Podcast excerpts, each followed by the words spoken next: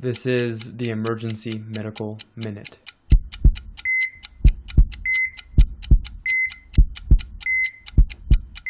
All right, welcome to your medical minute for tonight. So, an interesting patient that we can talk about. So, it was a young male who presented, young male in his 30s, who presented complaining of lots of vomiting. He said, I vomited 25 times today, and now I'm so weak I can't get up out of my chair. I saw him initially, he's in a wheelchair, said he couldn't get up, which I thought was unusual for a relatively young guy. He also was um, chugging water in the waiting room and asking for uh, candy, I think, to eat.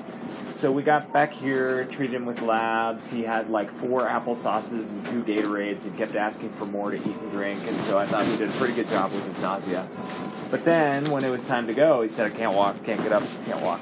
So I thought was really odd. So what, next step? What do you think? Not saying it over. You're not going to say it because you were here? No, but I know. So the next step we took, maybe a little bit unusual, we didn't do a CT of his belly for the vomiting. We did a CT of his uh, head and neck, CT angiogram, head and neck, and he had a positive finding on his head CT. So any guesses now, now that you know he has vomiting, says he can't walk, and has a positive head CT? So he actually had a left cerebellar stroke, and when unusual, No 37 year old guy, right?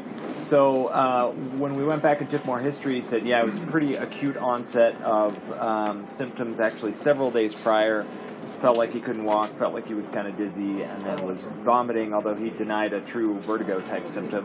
So just wanted to talk a little bit about cerebellar strokes. We don't see them nearly as often. It's part of the posterior circulation. That makes up about 20% of strokes overall, but we know those are the ones that we disproportionately miss because they're often more subtle. Because it's like dizziness, or my neck hurts, or I have some double vision, and, and it's easier for us to ignore those symptoms a little bit. About 10% of those, depending on what you look at, will be a cerebellar stroke. So, what, what would be the classic symptoms of a cerebellar stroke? Dizziness. Yep, dizziness. So dizziness, ataxia, you know, kind of walking like a drunken sailor, falling to one side, and um, and vomiting. And one of the things about cerebellar strokes is, unlike uh, an- anterior circulation strokes, it's actually the same side lesion that you fall to. So we know if you stroke your cerebral cortex on the left, you're going to have right motor deficits. But if you stroke your cerebellum on the left, you're going to have left, left-sided deficits. So we don't have time to do kind of a comprehensive study, but I wanted to, or a comprehensive review, but I wanted to talk about some of the physical findings that you would see because they can be subtle. So one, everybody knows this, dysdiad, uh, dysdiadochokinesis. Anybody know what that is? So that's difficulty with your rapid alternating movements. And the way you test that is usually say to the patient, do this as fast as you can. And typically on the side where they have a cerebellar lesion, they'll have trouble. They'll be like, oh, I can't do it. That's difficult, even though they don't have weakness in the arm. So that's an important one to check. Dysmetria. Anybody know what dysmetria is? It's when you have them do the finger to nose, and they and they miss your finger. They usually go wide and go past your finger, and then they and then they try to correct. Um, dysmetria can also be of the legs, and interestingly, you don't have to have both. So some some patients will be rock stars on their finger to nose, but then they can't do their heel to shin at all, and that's a sign of a cerebellar stroke. Um, you can also have limb ataxia that might only come out when they do tasks.